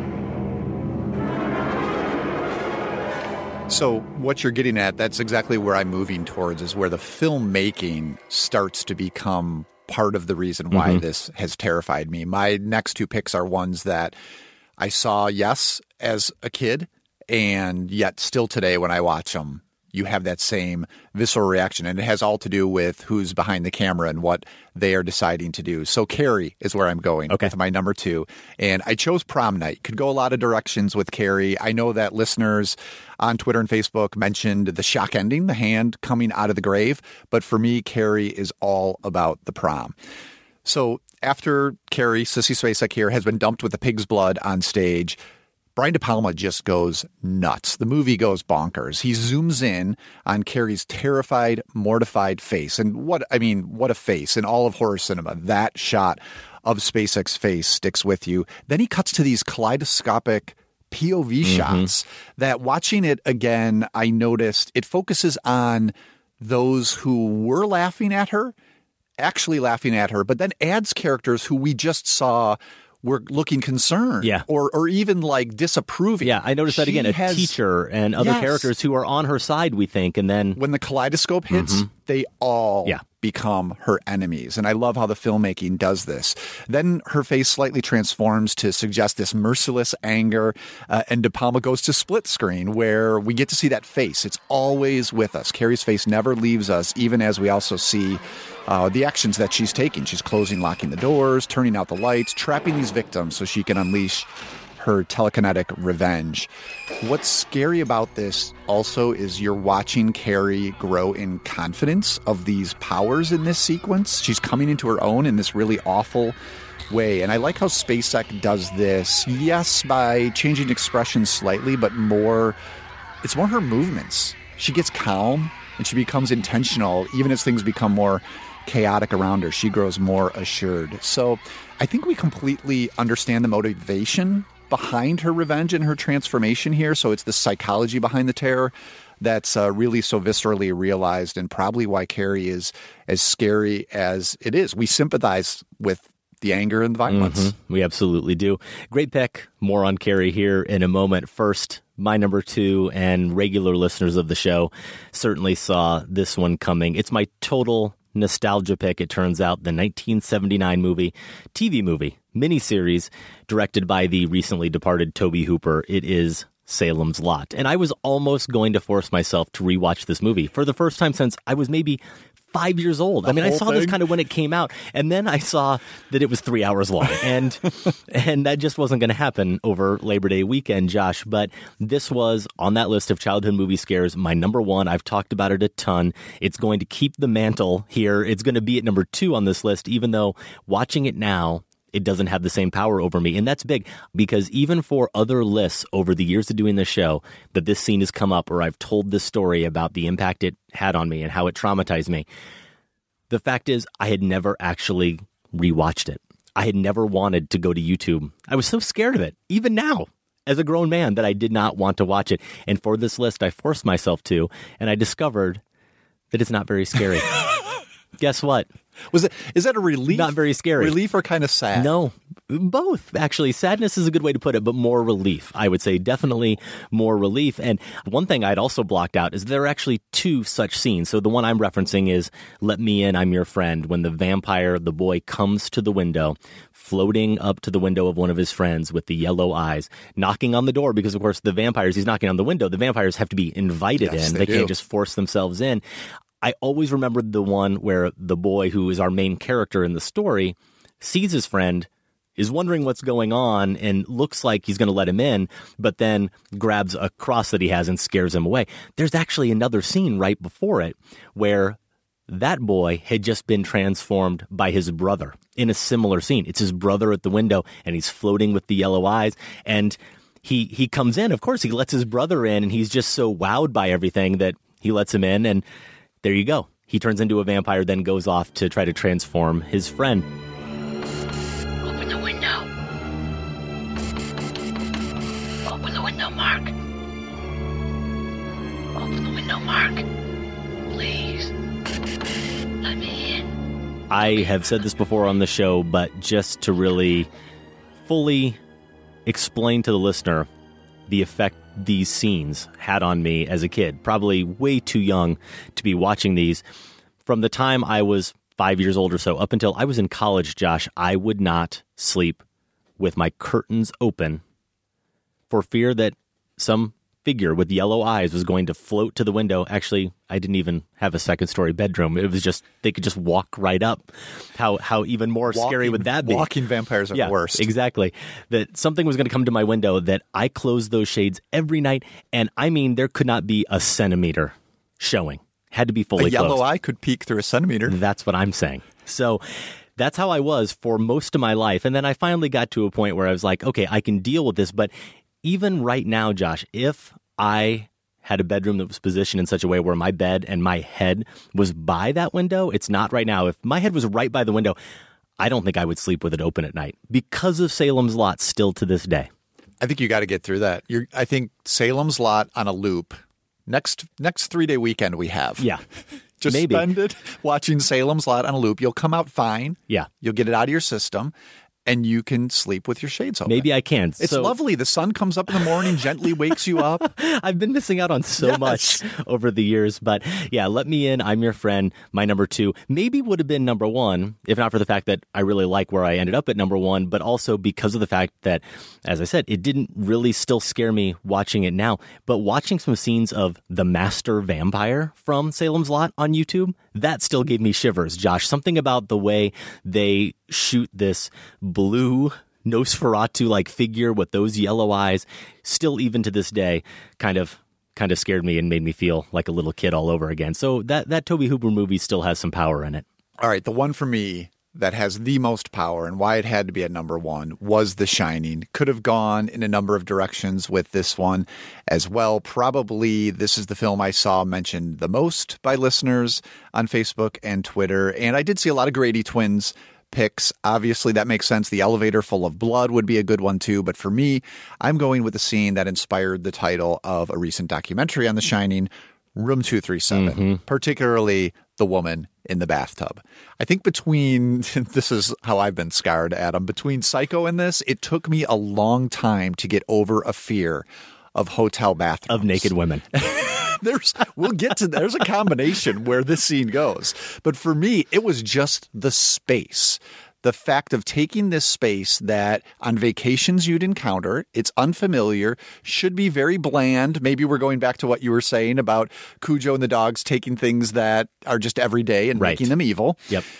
If I walked into a hotel bathroom and that curtain was half drawn, I would not want to, but I would have to go in there and pull it all the way Mm. back. And those were a terrifying three seconds. Nothing bad ever happened to me. Right. But it could. It could. Now, the scene in The Shining plays out in psychological slow motion when Jack Nicholson's Jack Torrance goes into this hotel suite. So he has to progress through a few rooms to get to the bathroom. And this is all from his point of view. There, yes, the nude woman pulls back the curtain slowly, gets out to embrace him. And then in the mirror, he sees that she's actually this decomposing corpse. Way, way, way too young when I first saw this. And there probably wasn't nudity because I do remember seeing it on television at a cousin's house. So they either blurred it out or did something. It, wasn't, you know, the original version, but still, you get a sense of what's going on. And this combination of sex and death when you're little is just messed up, you know, to, to put those things together in this way. Add on top of that, while this is going on in room 237, Kubrick cuts away to these insert shots of young Danny shivering and frothing at the mouth. And you mentioned Danny, child actor Danny Lloyd. He was pretty much my 1980 doppelganger. so it was like looking in a mirror. I even had those overalls, those jean overalls that he wore. Mhm. So this is like looking at myself being traumatized as I'm being traumatized. You didn't talk to your finger though, did you? No, I did not Okay. take it that far. So yeah, room two three seven. That scene messed me up. Unlike my first three picks, it does still work on me as an adult, and yeah, it still worked on me when we watched again for our Sacred Cow Okay. on episode four nineteen. I dreaded Jack Nicholson going into that room. Yeah. and he always does. it's so good. Okay, my number one Stephen King movie scare. You sort of casually flipped over this one, Josh, when you were setting up your pick from Carrie. I am going with Carrie's The hand? Yeah, from Beyond gotcha, the Grave. huh? At first, as I was putting this list together, this was an honorable mention. And then it snuck on to like the number five slot. And the more time I spent on the list, it just kept creeping up and creeping up until it was actually number one. A couple things happened that really changed my mind on it. One was I did just have to think about that scene in its context. Sure. And recognize it in terms of its legacy. When you Google anywhere scariest scenes of all time, this comes up for a reason. And I, I had to recognize it for that, even though personally, I don't have a connection to it the way I do, for example, to the scenes from Salem's Lot, obviously. But when I thought about it at the time, the impact it must have had, I think about me watching it for the first time, and I don't even know when I saw that scene from Carrie. I probably actually didn't watch Carrie in its entirety and see that end scene until I was in college. I saw bits of it on TV as a kid. But never the whole film. But I was sure that there were people out there who, of course, remembered being in a theater in 1976. What must that have been like? Mm-hmm. to get to that point at the end of the film, this serene fantasy sequence. We don't know it's a fantasy slash nightmare, even though De Palma gives us some visual cues that something weird is going on. Amy Irving recovering from this trauma, and she goes to the grave of Carrie, and that hand shoots up. What must that have been like? I put it out on Twitter. Anybody out there remember being in the theater when this happened? At Robert Floyd wrote in, saw it with a date. She screamed. I left finger marks in the armrest. A masterful scare moment with perfect timing. No chance to prepare. At Phillips Tribune, sound familiar? Yeah. Capitol Theater, Racine, Wisconsin, 1976. Unforgettable screaming. Unforgettable screaming. And that, so was, that was just Michael. yeah, exactly. So I'm I'm giving it the credit it's due for the legacy it has and for prompting that reaction in theaters all across the country in 1976 and probably at some revivals that have gone on in the decades since. But then I watched it again.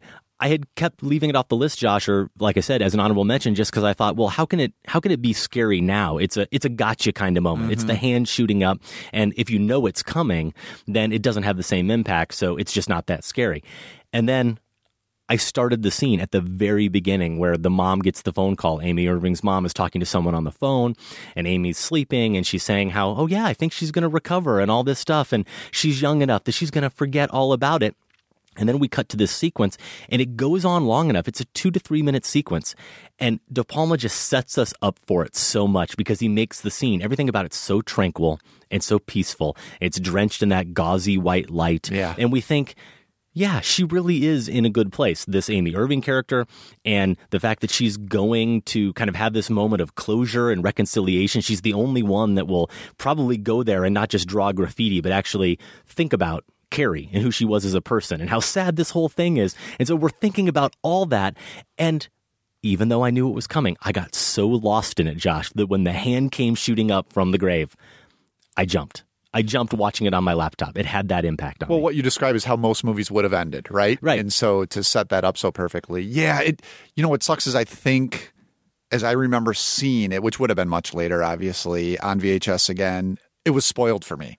So it was kind of like the knew it coming right. type thing. So yeah, to have had that original I know. experience. I don't know if my heart could have handled it at whatever age I saw it. It also goes back to what we've been saying about those kind of basic fears and also a lot about children and parents. What's maybe even more terrifying than the hand coming up and just the visceral shock of that, it's the way Amy Irving shrieks in terror. It's the nightmare that she wakes up from, and the fact that it seems like something where she may not stop mm-hmm. crying. We don't know that she'll ever stop crying from this. That's the the way we view it, and you have that that sense of denial. The mom on the phone just saying, "Oh yeah, the doctor says she's going to be fine. I know my daughter's going to get over this. My daughter's not." a weirdo now or a freak or whatever that is never going to overcome this that's that that sense of of a parent wanting to believe it so badly that you can be in denial about it. And then we see the real reaction that this is something that's going to haunt her for the rest of her days, as it was something that haunted most people who saw it for the rest of theirs. So, Carrie, The Hand from Beyond the Grave, is my number one Stephen King movie scare. We would love to hear your picks. We would especially love to hear about your traumas. Why not use us as your therapist? How what many people out there recovered from? How many people out there, Josh, truly listening to the show, grew up around the same time we did and have these exact same types of stories of things they don't do or make sure they do, all because of things they saw in a Stephen King movie adaptation. Thanks a lot, Stephen King.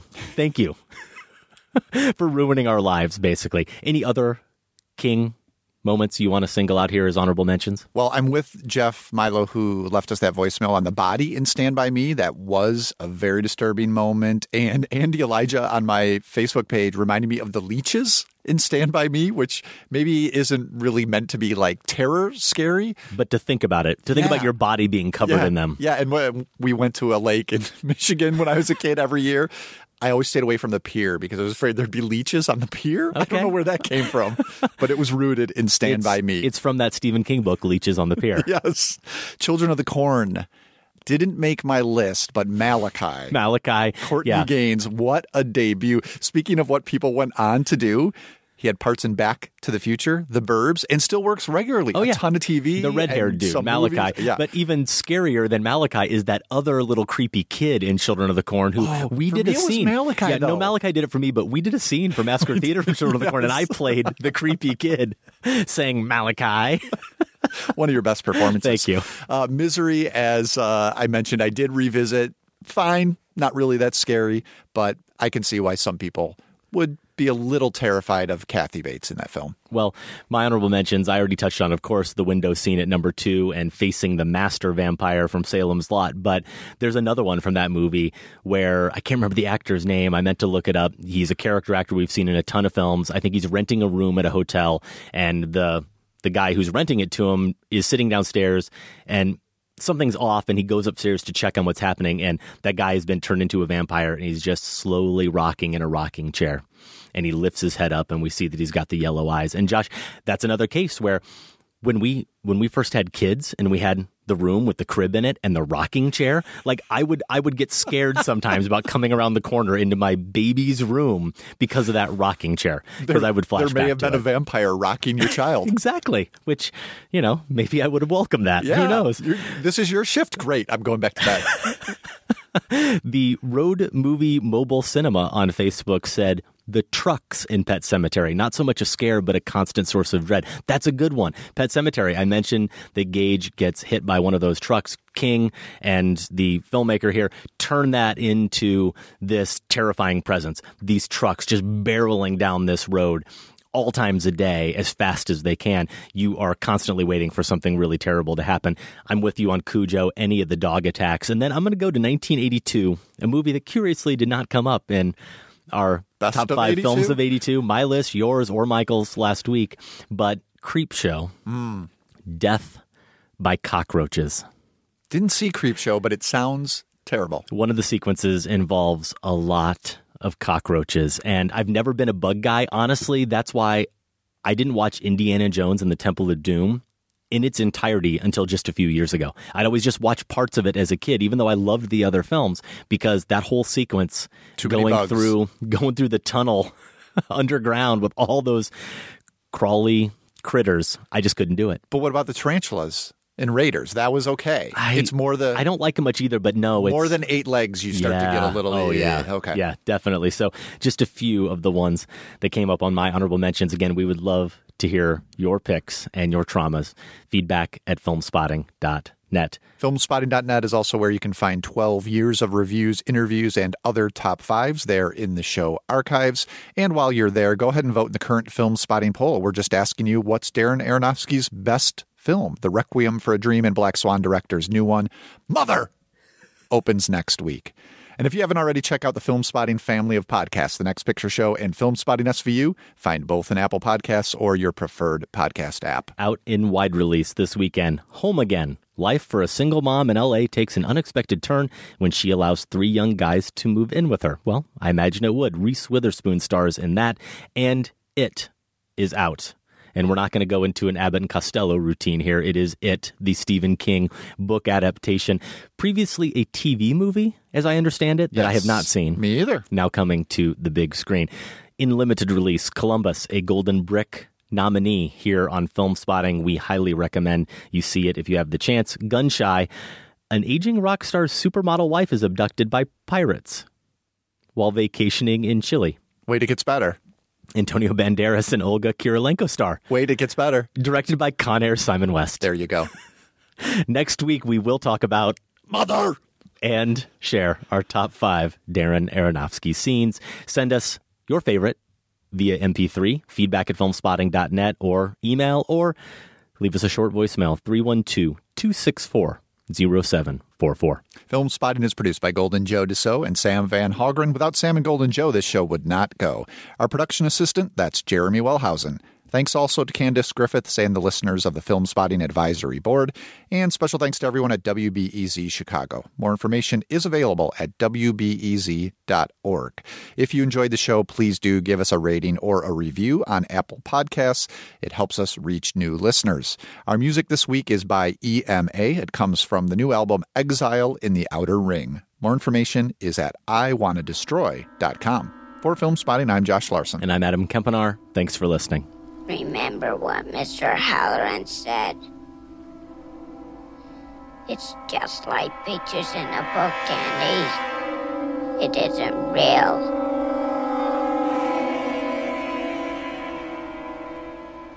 So, what'd you do this weekend? Long weekend. This weekend, I did some homework. I watched Misery. I felt like Misery was the blind spot for me of King movies, and it w- it was and, fine. And maybe it was in terms of more highly regarded Yeah, films exactly. that you haven't seen. Um, I was I liked. I was a little disappointed. in I mean, Bates Bates is fun. Mm-hmm. Um, I didn't think it would scare you. No, it Yeah. wasn't scared at all. But and I think it could have been. And I think the problem is the direction, which I know Reiner's done. You know, did Stand by Me, but this is a very different sort of King story, and he was just so insistent on like now you're going to be scared. The the Dutch angles, the extreme close ups. It, it just it really undercut a lot of what the movie was trying to do for I haven't me, seen or it should have been in trying a to long time. Yeah, it was it was bordered on camp, but not really going for that, and just not scary. So, Yeah. um, but I'm glad I saw it. I mean, it, there's other good stuff about it. So we did that. Um, what else? Yesterday was nice. Celebrated my dad's 70th birthday. Wow, he's managing it quite well. We went to Second City, the main stage show. Doesn't look a day over 60. I will tell him that he'll hear that. Loyal listener, you know. So Yeah. yeah, we had fun. Uh, my sister was in town from DC, so we did a little party at my other sister's house with all the kids, and then the grown-ups took off for um, for Second City, which was good stuff. Some um, some da- dancing Trumps. They wore Trump faces at one point, uh, and did a little routine. It wasn't all political though, but yeah, it was it was good. It's always good to check in on Second City every every once in a while. Yeah. So, how about you? Friday night, I saw Jason Isbell at Oh yeah, I saw that. yeah right. at Chicago I, I knew Theater. like a whole bunch of people who were there. It was Really? good.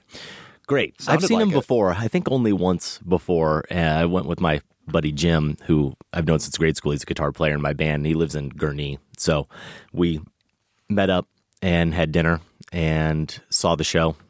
And yeah, he was really good. And I'll I'll give him some credit too. I've said this before, talking about uh, musicians or when I go see them and I haven't really given their latest album a shot. And I, I was obsessed with Southeastern and then the one that came out after that, Something More Than Free, I listened to nonstop.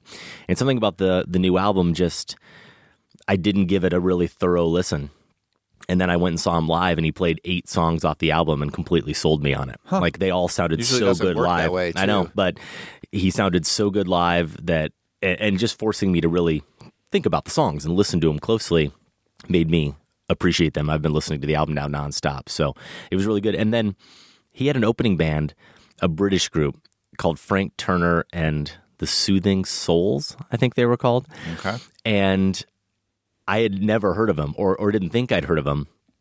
And then about four tunes in, they played a song called Recovery that I bet if I played it for you, you'd recognize. It was on the radio probably like three or four years ago from XRT would play it Mhm. anyway. Okay. It's really catchy. And actually all their tunes were really catchy and they put on a great a great live show and I, I've been listening to some of their stuff too on Apple Music. So all in all, yeah, it was a good night. Anniversary, 18 years of Oh, it was anniversary weekend of wedding bliss of, of marriage. Congratulations. And um, So it was nice of you to go out to, to Yeah. a concert with your friend for Thank you. your anniversary. Yeah, it's it's marriage is all about compromise, Josh, and occasionally you have to have You're, your own also life. I burying guess. the lead here, Adam. No, we did go out. We went out Sunday. I mean, we uh, our anniversary thing was New Orleans in June. Yeah. So this was this was low key. We just went to we just went out to eat in Lockport at a place we'd heard about that was that was really good, and so pretty pretty mellow. And then met up with some friends after that. I did see Close Encounters. I took Sophie Oh, to Close Encounters yesterday. Did you yesterday. guys see it at the 70 millimeter? No. No, I'm thinking of. Um, We saw 2001. Okay, And we saw Vertigo. We saw Interstellar, 70 mil a couple years ago. But no, uh, no, it was, you know, it's playing here Yeah, nearby us. So right. I, Sophie Holden remembered seeing it. He watched it with me five years ago when we did The Sacred Cow. Okay. And Sophie, I don't think, watched it with me. She had no recollection of it anyway. And we, we went to see it. She was a little confused, but Mm-hmm. I straightened her out on a few things. I mean, all the stuff at the beginning with the the airplanes appearing Right. in the desert and then the whole air traffic control thing. It's kind of disorienting to be Sure. what's the what's going on here. But Yeah, it's setting up a mystery. we got on board. I it's very weird, Josh, that first of all, of course, yeah, it's still great. Mhm. It's still great. But I couldn't believe how much of it I didn't remember from five years ago. Like I don't know what that says about me, but I there were so many scenes that I instantly remembered because of course I also saw them as a kid a bunch of times. I remember the end of the film and I remember the mashed potatoes and I remember all these classic scenes.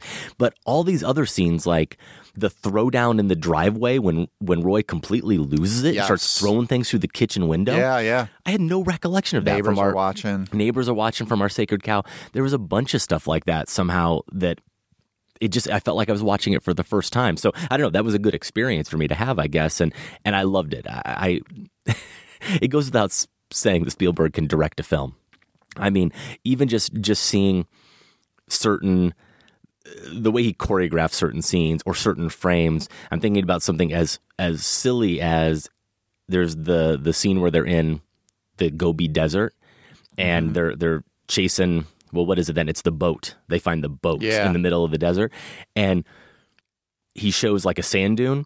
And all of a sudden, three cars come over the sand dune in unison, jump over this hill. And it's just only Spielberg would take something like that and make that cinematic, Yeah. even though it's it shouldn't be at all. Totally. So Yeah. it's it's full of moments like that. Yeah, I think, well, when you say like iconic scenes, I think that's what happens. Those take up so much space in our memory and our consciousness that the other stuff does fade away. But that's what's fun about a revisit because, especially with Spielberg, all that stuff counts. Yeah, it does. Did you have any fantasy drafts this weekend? No, mine's coming up. It's this week. Okay. Yeah, we're kind of doing it last minute. Harris says you can bug him. Yeah. Oh, if you need to. I've, ar- I've already uh, told the others in my league that just to, just to make them nervous. Yeah, yeah. I You've said got- I you've said got to someone them, on your I haven't done any research, but that's all right because I'll be. I can uh, just text. I'll be texting Chris Harris. I did it a ton last night. You did? Oh yeah, I hate to admit it, but he told me. Oh. He told me I could. It's kind of cheating. Yeah, in a way. And it's In nice because then you can blame him, blame him when things go wrong. I know, I know, and I told him too. We as we were texting that the thing it is, of course, so frustrating about fantasy football is even when you think you have a pretty good team, or even when you look at the other people in your league and they're making really stupid choices.